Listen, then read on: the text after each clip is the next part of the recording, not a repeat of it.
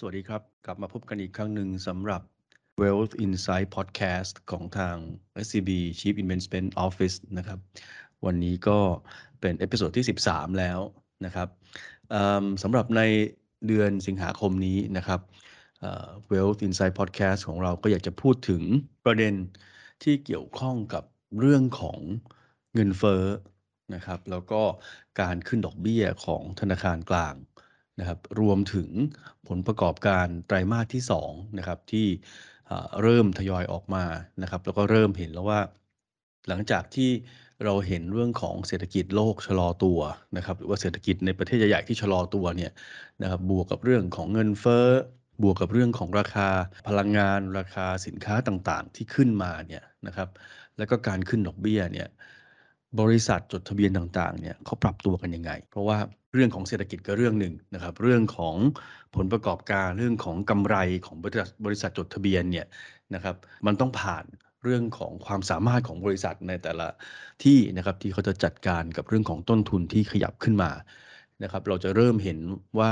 ผลประกอบการที่ทยอยออกมาในช่วงไตรมาสสองเนี่ยจะเป็นตัวบอกเราว่าแต่ละบริษัทนะครับที่อยู่ในบริษัทจดทะเบียนเนี่ยนะครับเขามีความสามารถมากน้อยยังไง นะครับในการที่จะปรับตัวตรงนี้ ประเด็นสุดท้ายนะครับก็คือใน episode นี้เนี่ยนะครับเราก็อยากจะชี้ให้เห็นว่าตอนนี้ตลาดสหรัฐเนี่ยเราเห็นว่าในแง่ของภาพใหญ่เนี่ยเงินเฟ้อของสหรัฐผ่านจุดสูงสุดนะครับเงินเฟ้อชะลอลง อาจจะยังสูงอยู่นะครับแต่ว่าเริ่มมีสัญญาณที่ชะลอลงแล้วนะครับเพราะฉะนั้นการขึ้นดอกเบี้ยของเฟดในระยะที่เหลือของปีเนี่ยนะครับเราคิดว่ายังดำเนินอยู่ แต่มันจะเป็นการขึ้นดอกเบี้ยแบบค่อยเป็นค่อยไป แบบที่ขึ้นอยู่กับภาวะเศรษฐกิจมากขึ้นนะครับพูดง่ายๆคือเป็นการขึ้นดอกเบี้ยช้าขึ้นนะครับบวกกับงบไตรมาสสองของสหรัฐเนี่ยมันสะท้อนว่าเขาเติบโตได้ต่อเนื่องนะครับ แล้วก็ออกมาได้ดีกว่าคาดด้วยนะครับ เพราะฉะนั้นเราก็เลยมีการแนะนำให้ทยอยสะสมหุ้นสหรัฐนะครับ แต่เราจะเน้นหุ้นที่เป็นคุณภาพดีนะครับที่สามารถรักษาอัตรากำไรได้ สามารถส่งผ่านต้นทุนได้นะครับ เพราะอย่าลืมว่า เรื่องของเศรษฐกิจชะลอตัว เรื่องของความเสี่ยงภาวะเศรษฐกิจถดถอยเนี่ยยังอยู่ในตลาดอยู่นะครับ แล้วก็มีโอกาสที่จะเกิดขึ้นนะครับ ไม่ใช่ไม่มี เพราะฉะนั้นเราอยากจะลงทุนในหุ้นเนี่ยเราก็คงต้องเน้นหุ้นคุณภาพดีในช่วงนี้ก่อน ทีนี้ถ้าเรามาดูในภาพของภาพใหญ่ก่อนแล้วกันนะครับ ในแง่ของตัวเงินเฟ้อสหรัฐเนี่ยเราจะเห็นว่าตัวเลขเงินเฟ้อสหรัฐที่ ออกมานะครับ หลังจากเดือนมิถุนายนนะครับที่กระโดดขึ้นไปอยู่ในระดับที่สูงที่สุดในรอบ 40 ปีที่ 9.1%เนี่ยพอเงินเฟ้อเดือนกรกฎาคมออกมาในช่วงที่เราเห็นกันเนี่ยนะครับ เราจะเห็นว่าตัวเลขเงินเฟ้อเดือนกรกฎาคมเนี่ยเริ่มมีสัญญาณชะลอตัวลง นะครับแต่ว่าถามว่าชะลอลงมากไหมเนี่ยต้องบอกว่าไม่มากนะครับจาก 9.1 เนี่ยก็ยังเหลืออยู่ที่ 8.5%อยู่ แต่ว่ามันเริ่มมีสัญญาณว่าเออมันกำลังจะผ่านจุดสูงสุดนะนะครับแล้วถ้าเราดูสาเหตุที่เงินเฟ้อสหรัฐชะลอลงเนี่ยนะครับเราจะเริ่มเห็นว่าราคาพลังงานที่ลดลงเนี่ยมันส่งผลให้เงินเฟ้อด้านพลังงานชะลอลงนะครับเราเริ่มเห็นตัวของปริมาณรถยนต์มือสองที่เคย ขาดแคลนพูดง่ายๆนะฮะแล้วก็ทำให้ราคารถมือสองเนี่ยกระโดดขึ้นไป ตอนนี้ก็เริ่มชะลอลงมา อีกประเด็นหนึ่งก็คือเรื่องของต้นทุนในการเดินทางต่างๆนะครับเรื่องของค่าโดยสารเครื่องบินพวกนี้นะครับพอราคาน้ำมันลงมานะครับราคาตั๋วโดยสารเครื่องบิน หรือว่าราคาค่าตั๋วพูดง่ายๆนะครับก็เริ่มชะลอลงมาเหมือนกัน เพราะฉะนั้นถ้าเรามองไปข้างหน้าเนี่ยนะฮะเรายังคิดว่าเราน่าจะเห็น นะครับเงินเฟ้อสหรัฐเนี่ยถ้าเทียบกับในอดีตก็ต้องบอกว่ายังสูงอยู่ แต่ว่ามันจะเริ่มชะลอลงละ แต่ว่าก็ต้องเรียนว่าเงินเฟ้อสหรัฐเนี่ยการชะลอลงของเขาเนี่ยจะเป็นการชะลอลงแบบช้าๆ ในช่วงไตรมาสสองเนี่ยเราเห็นเงินเฟ้อเฉลี่ย ทั้งไตรมาสเนี่ยอยู่ที่ประมาณสัก 8.7%ตอนนี้ Bloomberg consensus ก็คาดว่าในช่วงไตรมาสสามไตรมาสสี่เนี่ยนะฮะก็ยังเห็นตัวเลขเงินเฟ้อที่ 8 ที่ 7%อยู่ เพราะฉะนั้นถ้าเทียบกับในอดีต อย่างเช่นช่วงที่ก่อนจะมีโควิดเนี่ยนะฮะ เงินเฟ้ออยู่ประมาณสัก2%เนี่ยยังห่างไกลเพียงแต่ว่ามันเริ่มชะลอลงมา นี้ถ้าเราไปดูเงินเฟอ้อที่อื่นบ้าง นอกจากสหรัฐแล้วเนี่ยจริง ๆ ถ้าเราดูประเทศในแถบเอเชียนะครับเราก็จะเห็นว่ารวมทั้งบ้านเราด้วยเนี่ยนะครับเราก็จะเห็นว่าเงินเฟอ้อเนี่ยสูงนะครับแต่ทีนี้ช่วงมิถุนากรกฎาคมที่ผ่านมาเนี่ยก็เริ่มมีสัญญาณเหมือนกันว่า เงินเฟ้อเนี่ยไม่ได้เพิ่มขึ้น พูดง่ายๆก็คือว่าเงินเฟ้อเดือนกรกฎาคมเนี่ยไม่ได้สูงกว่าเดือนมิถุนายน อาจจะมีบางประเทศอย่างอินโดนีเซียที่ขยับขึ้นต่อ ถ้าในเอเชียส่วนใหญ่ก็จะเรียนว่าเงินเฟ้อเริ่มนิ่งนะครับ หลักๆ ก็เป็นเรื่องของราคาพลังงานที่ลดลงมา เริ่มมีแรงกดดันทางด้านเงินเฟ้อทางด้านพลังงานที่ลดลง เงินเฟ้อโดยรวมก็ก็ลดลงตามมาด้วยนะฮะนอกจากเงินเฟ้อในเอเชียแล้วเนี่ยนะฮะถ้าเราดูทวีปอื่น ๆ เงินเฟ้อลงมาบ้างหรือเปล่านะครับ จะมีที่ยุโรปนะครับที่เรายังค่อนข้างกังวลเรื่องของเงินเฟ้อนะฮะอย่างที่ทราบกันว่ายังมีเรื่องของผลกระทบจากสงครามระหว่างรัสเซียยูเครนอยู่นะครับเพราะฉะนั้นเรื่องของราคาอาหาร เรื่องของราคาพลังงานโดยเฉพาะตัวก๊าซธรรมชาติเนี่ยนะครับในยุโรปเนี่ยเขายังอยู่ในระดับที่สูงอยู่ เพราะฉะนั้นเงินเฟ้อในยุโรปเนี่ยลงช้าโดยรวมๆก็คือว่าปัจจัยเรื่องเงินเฟ้อเนี่ยนะครับตอนนี้ถ้าเรามองเนี่ยถ้าไม่นับยุโรปเนี่ย ก็จะเริ่มเห็นเงินเฟ้อในประเทศต่างๆกำลังผ่านจุดสูงสุดอะทีนี้จากเงินเฟ้อนะครับลองขยับมาดูที่ดอกเบี้ยบ้างนะครับ เรื่องของการขึ้นดอกเบี้ยเนี่ยเราได้ยินมาตั้งแต่ต้นปีใช่ไหมครับยกตัวอย่างอย่างเช่นเงินเฟ้อในเอ่อทีตัวของดอกเบี้ยนะครับอของธนาคารกลางสหรัฐเนี่ยดอกเบี้ยนโยบายของเขาหรือที่เรียกว่า Fed Fund Rate เนี่ยนะฮะจริงๆ 7 เดือนที่ผ่านมาเนี่ยนะครับ 7-8เดือนที่ผ่านมาเนี่ยมีการขยับขึ้นมาแล้วเนี่ย2.25 percentage point นะครับหรือว่า 225 basis point ก็ได้ เป็นการขยับขึ้นที่ค่อนข้างเร็วนะครับอย่างที่เราทราบกัน แล้วการขยับขึ้นของดอกเบี้ยเนี่ยมันก็ส่งผลนะครับต่อตลาดเงินต่ออตลาดเศรษฐกิจแท้จริงผ่านช่องทางต่างๆ นะครับไม่ว่าจะเป็นต้นทุนทางการเงินเองนะครับการแข็งค่าของเงิน ซึ่งมันก็นำไปสู่การชะลอของภาคธุรกิจที่ค่อนข้างเซนซิทีฟหรือว่าอ่อนไหวกับตัวดอกเบี้ยนะครับ ยกตัวอย่างเช่น ถ้าเราไปดูต้นทุนนะครับดอกเบี้ย ที่เกี่ยวข้องกับภาคอสังหาริมทรัพย์หรือว่า mortgage rate เนี่ยนะครับในสหรัฐเนี่ยก็ขยับขึ้นมาค่อนข้างเร็วในช่วงที่ผ่านมา แล้วก็ส่งผลให้ยอดขายบ้านนะครับไม่ว่าจะเป็นบ้านใหม่หรือว่าบ้านมือสองในสหรัฐเนี่ย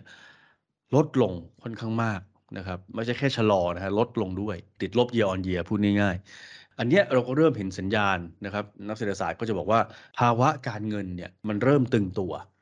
หลังจากที่มีการขึ้นดอกเบี้ยเนี่ยนะครับมันก็ส่งผลทำให้กิจกรรมทางภาคธุรกิจ ภาคการเงินนะครับหรือว่ารวมถึงค่าเงินเนี่ย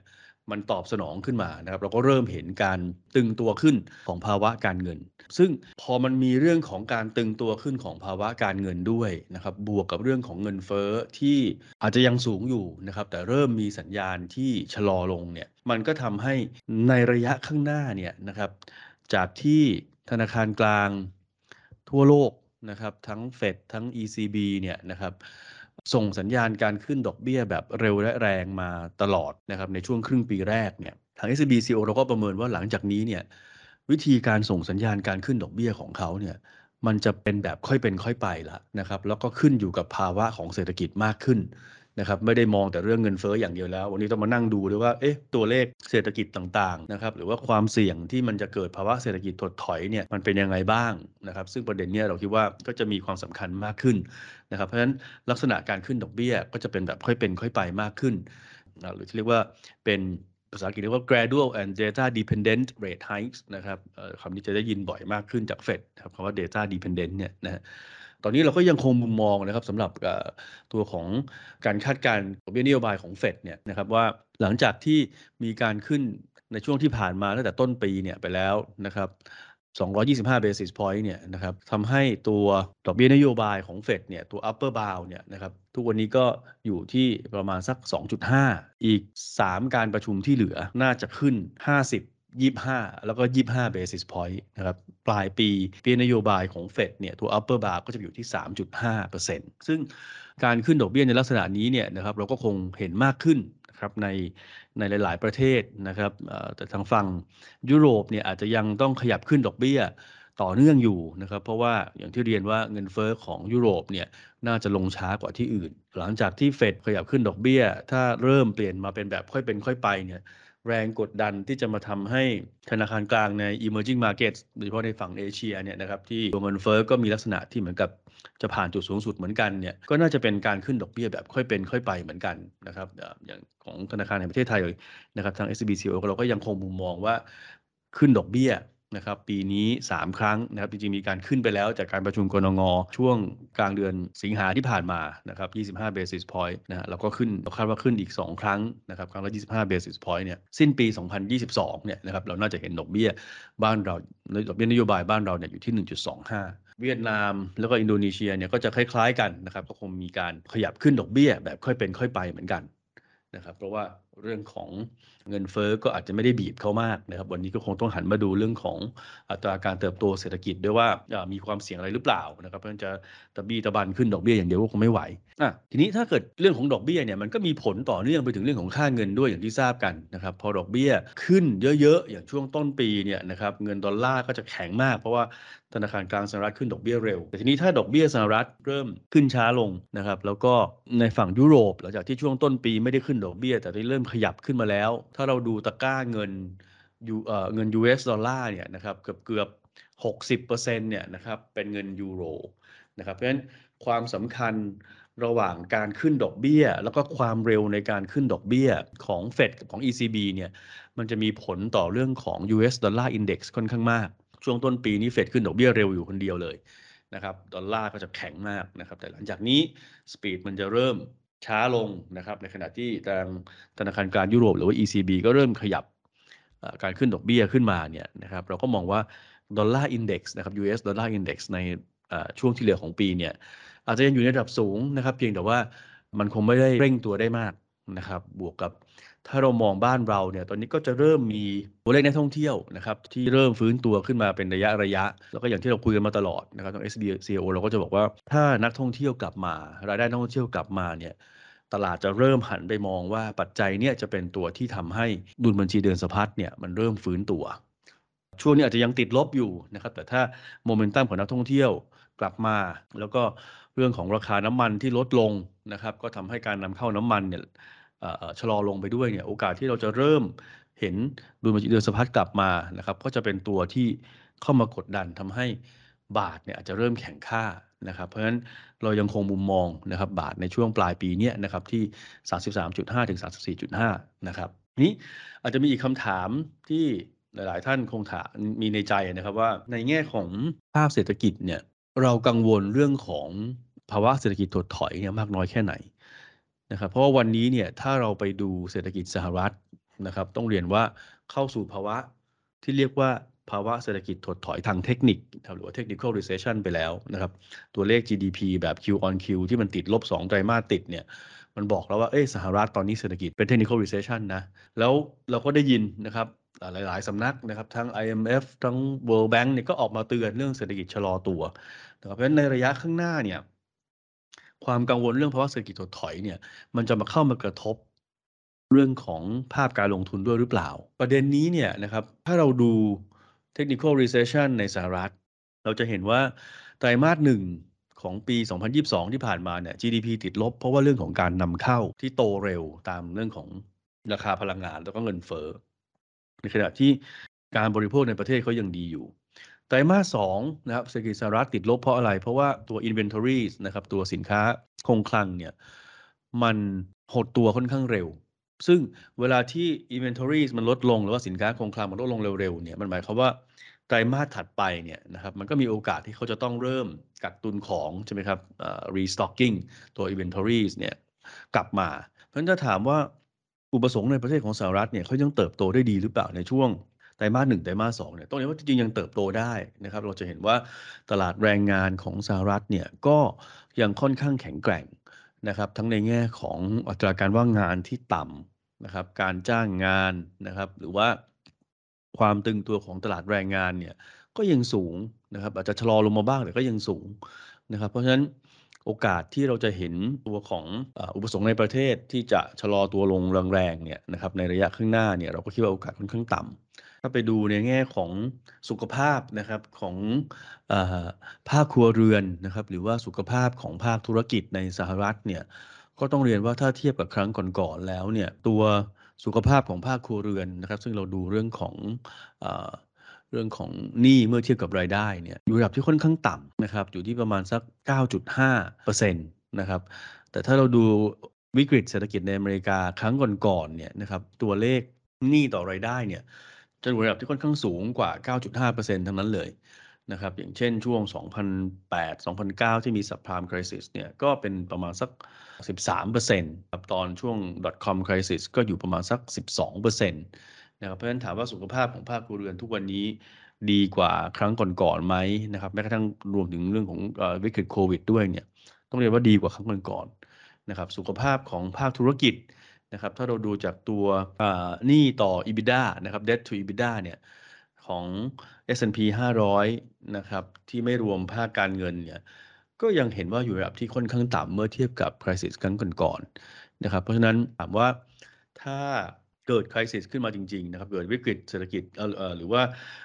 recession ขึ้นมาจริงๆเนี่ยนะฮะภาคครัวเรือนหรือว่าภาคบริษัทเนี่ยถ้าเขาไม่ได้ก่อหนี้เยอะนะครับ โอกาสที่มันจะเห็น ผลกระทบรุนแรงเนี่ยก็น่าจะน้อยนะครับเพราะฉะนั้นเราก็ยังประเมินตัวของโอกาสที่จะเกิดเศรษฐกิจถดถอยนะครับในสหรัฐเนี่ยนะครับโอกาสก็น่าจะต้องเรียนว่าถ้าจะเป็น recession ที่รุนแรงเนี่ยนะครับเราคิดว่าโอกาสน่าจะยังค่อนข้างน้อยอยู่ นี่เริ่มเข้ามาดูที่ประเด็นหนึ่งที่ผมคิดว่าอยากจะชี้ให้ท่านผู้ฟังนะครับหรือว่านักลงทุนเนี่ยเห็นนะฮะก็คือว่ารอบที่แล้วเนี่ยเราคุยกันว่าผลประกอบการไตรมาสสองเนี่ยมีความสำคัญมาก นะครับ เพราะว่ามันจะเป็นตัวบอกว่าบริษัทต่างๆเนี่ยนะครับเขาสามารถจัดการกับเรื่องของต้นทุนที่สูงขึ้นไม่ว่าจะเป็นต้นทุนด้านพลังงานนะครับ ต้นทุนด้านแรงงานนะครับ หรือว่าต้นทุนทางด้านการเงินจากการขึ้นดอกเบี้ยเนี่ยได้หรือเปล่านะครับเพราะฉะนั้นทาง SBCO เราจะให้ความสำคัญกับเรื่องของ e a r n i n g ค่อนข้างมากนะครับ เพราะมันจะเป็นตัวบอกว่าตลาดไหนหรือว่าบริษัทไหนเนี่ย มีความสามารถในการจัดการ มีความสามารถในการรักษาตรากำไรไว้ได้นะครับ ทีนี้ถ้าเราดูคือต้องเรียนว่างบไตรมาสสองเนี่ยนะครับ ตอนนี้ยังไม่ได้ออกครบทุกตลาดนะครับตลาดในประเทศพัฒนาแล้วส่วนใหญ่เนี่ยจะออกมาค่อนข้างเยอะแล้วนะครับ แต่ว่าตลาดในประเทศกำลังพัฒนาเนี่ยก็อาจจะออกยังไม่ครบนะครับ บางตลาดเพิ่งออกมาไม่มากเลยนะครับ แต่ถ้าเราดูยกตัวอย่างอย่างเช่นสหรัฐเป็นต้นนะครับสหรัฐเนี่ยเราดู S&P Index เป็นหลักแล้วกันนะครับจากวันที่เราเก็บข้อมูลล่าสุดคือวันที่ 16 สิงหาเนี่ยนะครับ92%ของบริษัททั้งหมดเนี่ยรายงานผลประกอบการไตรมาส2ออกมาแล้วนะครับ e a r n i n g growth โดยรวมเนี่ยโตประมาณสัก 8.8%นะครับ year on year นะครับก็คือเทียบกับไตรมาส2ปีที่แล้วนะฮะถ้าเทียบกับสิ่งที่ตลาดคาดนะครับเป็น e a r n i n g เซอร์ไพรส์เนี่ยนะครับประมาณสัก4%นะฮะแล้วก็จำนวนของบริษัทที่มีผลประกอบการที่ดีกว่าตลาดคาดเนี่ยก็คิดเป็นประมาณสัก 75%ของจำนวนบริษัททั้งหมด ซึ่งถ้าเราดูตัวเลขนี้เนี่ยฮะที่เราคุยกันเมื่อสักครู่เนี่ยเราต้องก็ต้องเรียนว่าตลาดสหรัฐเนี่ยยังเป็นตลาดที่มีกำไรที่เติบโตได้ต่อเนื่องนะครับ แล้วก็โตได้มากกว่าคาดด้วย นะครับนั่นหมายความว่าความสามารถในการจัดการต้นทุนที่สูงขึ้นนะครับ เศรษฐกิจที่ชะลอลงเนี่ยนะครับเขาทำได้ค่อนข้างดี ถ้าเราหันไปดูทางฝั่งของยุโรปนะครับยุโรปเนี่ยก็เพิ่งประกาศงบออกมาสักประมาณ 80%จริงๆ ก็ไม่ได้แย่นะครับ เราจะเห็นว่า e a r n i n g growth ในตลาดยุโรป ถ้าเราดูตัว Euro Stock 600 เนี่ย ก็โตได้ดีนะครับ ประมาณ 12.5%จริงโตมากกว่าสหรัฐด้วยนะครับ แล้วก็เป็น e a r n i n g surprise ประมาณสัก 9.5%ก็ดีกว่าสหรัฐด้วย แต่ถามว่าถ้าเทียบความเสี่ยงในระยะข้างหน้านะครับของสหรัฐกับยุโรปเนี่ยต้องเรียนว่ายุโรปมีความเสี่ยงมากกว่านะครับคือไตรมาสนี้เขาอาจจะยังจัดการเรื่องของต้นทุนได้ แต่ด้วยความที่เรา เห็นแล้วว่าเงินเฟ้อในยุโรปเนี่ยมันหลงชานะครับ เรื่องของสงครามรัสเซียยูเครนก็ยังอยู่ เรื่องของราคาพลังงานนะครับ ที่บริษัทในยุโรปจะต้องจัดการกับมันเนี่ยนะครับก็ยังอยู่นะครับ เราก็เลยมองว่ามันมีความเสี่ยงค่อนข้างมากนะครับ ที่ผลประกอบการในระยะข้างหน้าของยุโรปเนี่ยนะครับ อาจจะยังมีความเสี่ยงด้านต่ำอยู่ ถ้าเราดูในญี่ปุ่นนะครับ ญี่ปุ่นนี่ก็ประกาศงบมาเกือบ เกือบเกือบหมดแล้วนะครับ ถ้าดูนิเคอีสองสองห้าอินเด็กซ์เนี่ยนะครับเออร์เน็งญี่ปุ่นเนี่ยที่ออกมา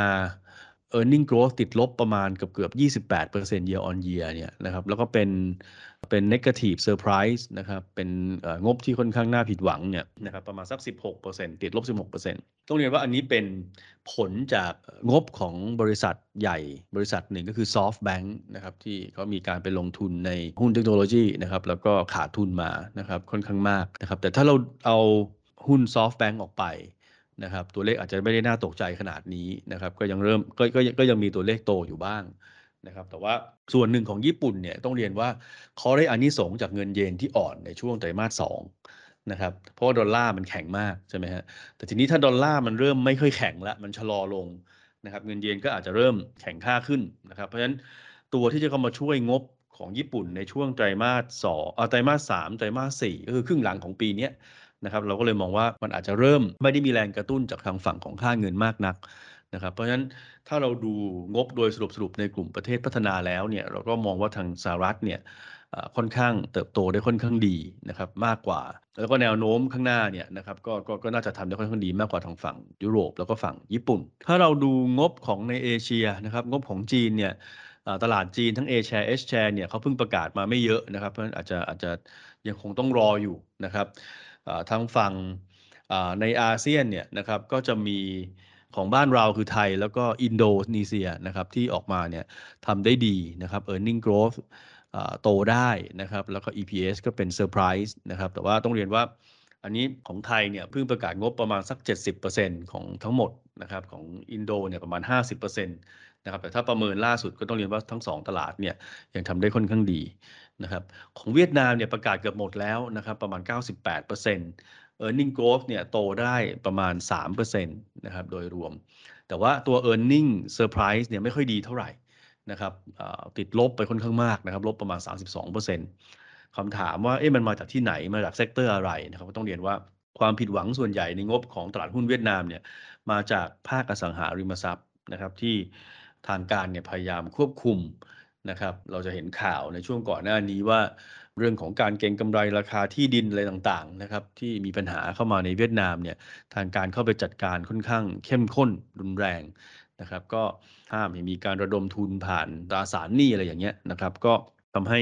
sector นี้ถูกควบคุมมากนะครับก็เลย earning ออกมาค่อนข้างน่าผิดหวัง แต่ว่าถ้าไปดู sector อื่นเนี่ยจริงก็ยังเติบโตได้ค่อนข้างดี เวียดนามก็จะเป็นปัญหาที่เรื่องของ property sector ที่ทางการค่อนข้าง อยากจะควบคุมให้มันเข้มงวดนะครับเพราะว่าเขามองว่าอาจจะเริ่มมีการเติบโตที่เร็วเกินไปดังนั้นโดยรวมๆนะครับในแง่ของ e a r n i n g เนี่ยผมคิดว่าถ้าเราจะดูเฉพาะกลุ่มตลาดที่ออกมาครบ ๆ แล้วเนี่ยนะครับก็คงต้องไปเน้นที่ DM แหละแล้วก็ตัว DM เนี่ยก็จะเห็นว่าสหรัฐเนี่ยออกมาทำได้ค่อนข้างดี นะครับ เพราะฉะนั้นอันนี้ก็เป็นสาเหตุหลักเลยนะครับที่เราปรับหุ้นสหรัฐขึ้นมาเป็น slightly positive นะครับแล้วก็อยากจะให้ทุนนักลงทุนเนี่ยเริ่มทยอยสะสมนะครับตัวตลาดตัวหุ้นของสหรัฐนะครับเราจะเห็นว่า valuation โดยรวมถ้าดู S&P 500 เนี่ยล่าสุดอยู่ที่ 18 เท่านะครับก็ประมาณสักบวก 0.5 SD นะครับก็ไม่ได้แพงมาก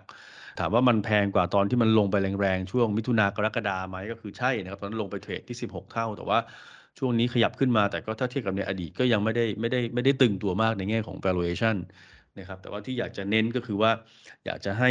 สะสมเนี่ยทยอยสะสมเนี่ยไปในกลุ่มที่เป็น high quality นะครับที่สามารถที่จะรักษา อัตรากำไรได้นะครับ แล้วก็เขาสามารถจัดการต้นทุนได้นะครับ อันนี้ก็คงเป็นตัวที่จะช่วยทำให้เวลาที่เศรษฐกิจชะลอ หรือว่ามีความกังวลเรื่องเรื่องเรื่องของ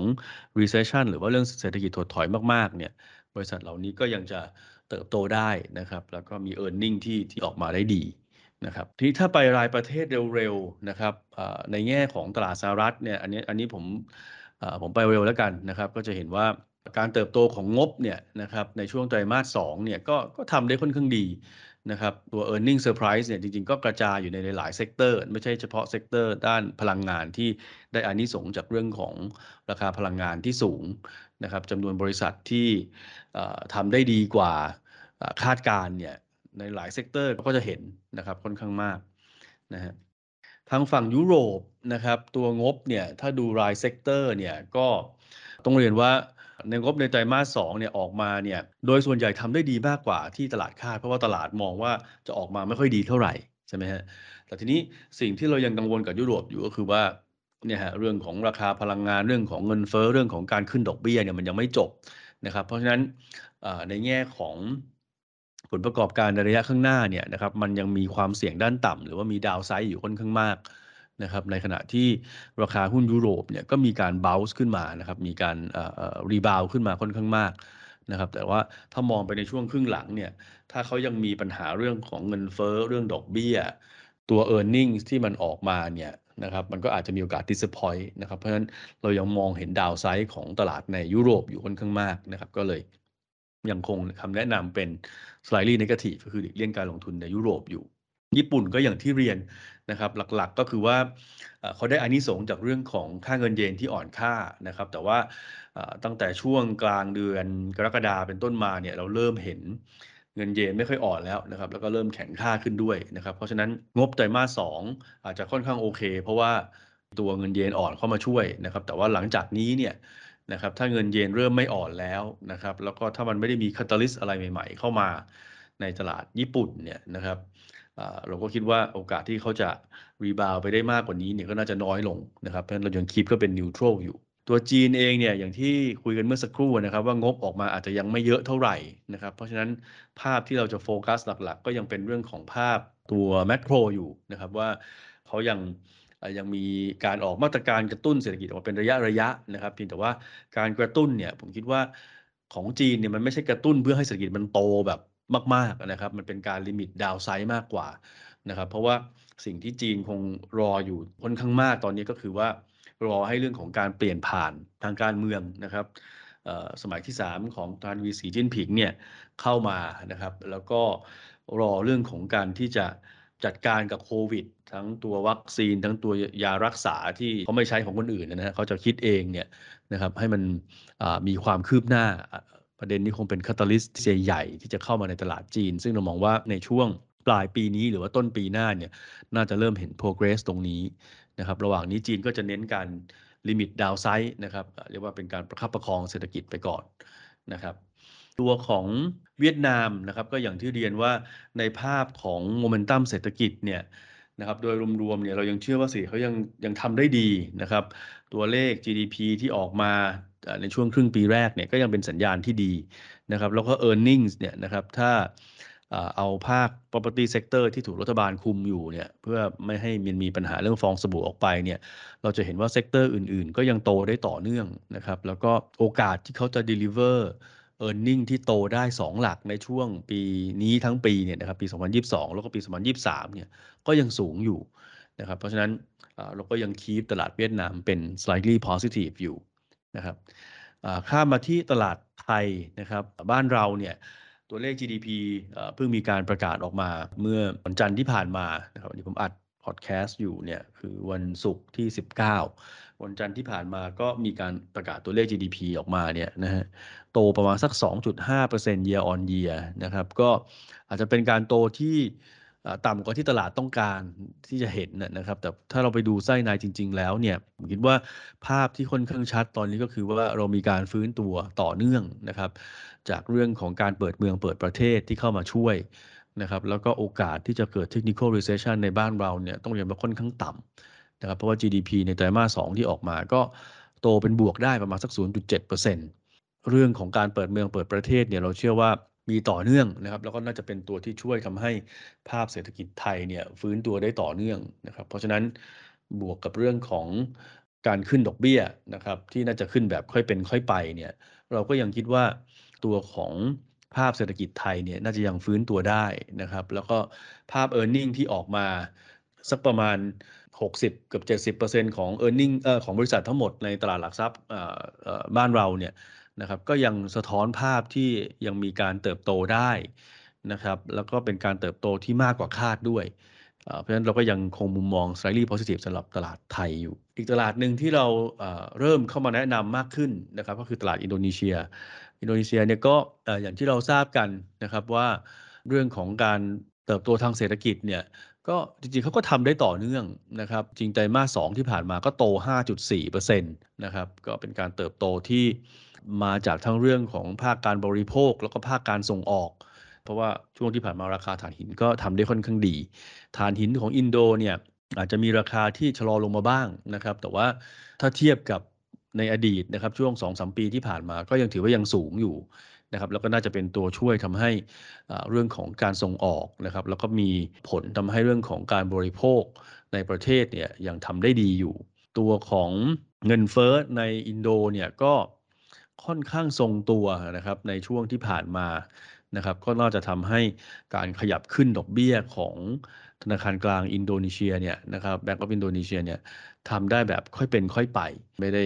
ต้องรีบขึ้นดอกเบี้ยอะไร อันนี้ก็จะเป็นตัวช่วยนะครับทำให้ภาพของการลงทุนนะครับในอินโดนีเซียเนี่ยคิดว่าก็ก็ยังเป็นจุดที่น่าสนใจนะครับ e a r n i n g ก็ยังโตได้ค่อนข้างดี valuation ก็ไม่ได้แพงมากนะครับยังอยู่ระดับที่ค่อนข้าง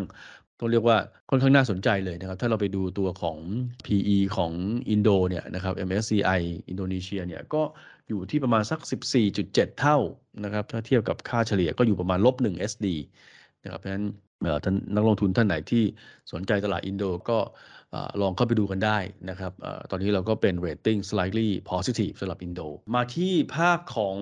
alternative investment นะครับการลงทุนทางเลือกเนี่ยผมเริ่มจากทองคำก่อนแล้วกันนะครับทองคำเนี่ยอย่างที่ที่เราคุยกันตั้งแต่รอบที่แล้วนะครับว่าเรามองเป็น neutral นะครับเพราะเราคิดว่าเรื่องของช่วงที่มีการปรับนโยบายนะครับของเฟดนะครับ ความผันผวนของราคาทองคำเนี่ยก็น่าจะยังมีอยู่นะครับเพียงแต่ว่าช่วงนี้มันเป็นช่วงที่ตัวเฟดเองก็ลดความฮอกกิชนะครับหรือว่าไม่ได้เร่งขึ้นดอกเบี้ยแบบเร็วและแรงเหมือนก่อน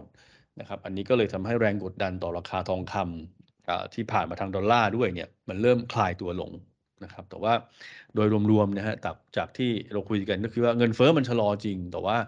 มันก็ยังสูงนะครับเพราะฉะนั้นการขึ้นดอกเบี้ย อาจจะชะลอลงนะครับ แต่ก็ยังขึ้นอยู่นะครับ เพราะฉะนั้นแรงกดดันตัวนี้ก็ยังอยู่นะครับ ก็เลยทำให้ภาพของการลงทุนในทองคำเนี่ยเราก็ยังให้เป็นนิวทรัลอยู่นะครับ ตัวของน้ำมันนะครับ อันนี้ก็ราคาลงมาค่อนข้างเร็วนะครับเพียงแต่ว่าอย่างที่เราคุยกันตั้งแต่รอบที่แล้วนะครับว่าในแง่ของการลงทุนในน้ำมันเนี่ยที่เราใช้เป็นตัวจัดการกับความเสี่ยงของเงินเฟ้อเนี่ยนะครับ เราอยากให้มีติดพอร์ต นะครับแต่ว่าไม่อยากให้เทรดนะครับ เพราะว่าตอนนี้ก็คงทราบกันดีแล้วว่าราคามันผันผวนค่อนข้างเร็วนะครับ เพราะฉะนั้นถ้าจะลงทุนในน้ำมันเนี่ยเราเน้นนะครับว่าอยากจะให้มีติดพอร์ตสักประมาณ 4-6%ของพอร์ตนะครับแล้วก็น่าจะเป็นตัวช่วย hedge เงินเฟ้อในพอร์ตได้นะครับความกังวลเรื่องของเศรษฐกิจชะลอตัวเศรษฐกิจถดถอยเนี่ยก็กระทบนะครับราคาน้ำมันโลกค่อนข้างมากนะครับแต่เราคิดว่า ตอนนี้เนี่ยตลาดก็ตลาดน้ำมันเองเนี่ยก็ price in ประเด็นนี้ไปค่อนข้างมากแล้วนะครับเพราะฉะนั้นในระยะข้างหน้านะครับที่เป็น driving season ในในสหรัฐนะครับเป็นฤดูฤดูกาลที่เขาจะขับรถกันเยอะในสหรัฐอเมริกาเนี่ยประสงค์น้ำมันก็น่าจะยังสูงอยู่นะครับการเปิดเมืองเปิดประเทศ ตอนนี้ก็ไม่ใช่แค่ในซีกโลกตะวันตกแล้วนะครับในเอเชียเราก็เปิดกันค่อนข้างเต็มที่แล้วนะครับเพราะฉะนั้นอุปสงค์น้ำมันในการเดินทาง ในประเทศแล้วก็ระหว่างประเทศเนี่ยก็น่าจะเริ่มกลับมานะครับเราก็เลยมองว่าในระยะข้างหน้าเนี่ยราคาน้ำมันก็มีโอกาสที่จะยังมีโอกาสที่จะกลับมาฟื้นตัวได้นะครับก็ยังคีปเป็น slightly positive นะครับแต่ว่าอย่างที่เรียนนะครับอยากจะให้เน้นในแง่ของการเอาไว้จัดการเงินเฟ้อนะครับไม่เน้นเทรดนะครับสำหรับตัวน้ำมัน ประเด็นสุดท้ายก็คือเรื่องของ REITs นะครับจริงๆ REITs ก็ การเปิดเมืองเปิดประเทศเนี่ยมีผลดีต่อ REITs อยู่แล้วนะครับไม่ว่าจะเป็น REITs ในภาค global REITs นะครับหรือว่า REITs ในเอเชีย แล้วก็บวกกับช่วงที่ผ่านมาเนี่ยตัวอัตราผลตอบแทนพันธบัตรก็ชะลอลงด้วยนะครับก็ทำให้ REITs ที่ตัวราคาเขาอาจจะถูกกระทบจากบอลยิวที่ขยับขึ้นในช่วงก่อนหน้านี้เนี่ยก็เริ่มฟื้นตัวขึ้นมานะครับแต่ว่าโดยรวมๆเนี่ยเรายังเป็นมุมมองนิวทรัลนะครับเพราะคิดว่าในเรื่องของ เงินเฟ้อแล้วก็บอลยิวเนี่ยอาจจะยังมีความผันผวนอยู่ในช่วงนี้นะครับ ก็การฟื้นตัวของของ e a r n i n g ของกองทุนใน r e i t เนี่ยนะครับมันก็คงฟื้นตามเรื่องของการเปิดเมืองเปิดประเทศแหละแต่ว่าถ้าดูเทียบกับสินทรัพย์อื่นๆนะครับเรายังคีป REITs เป็นนิวทรัลอยู่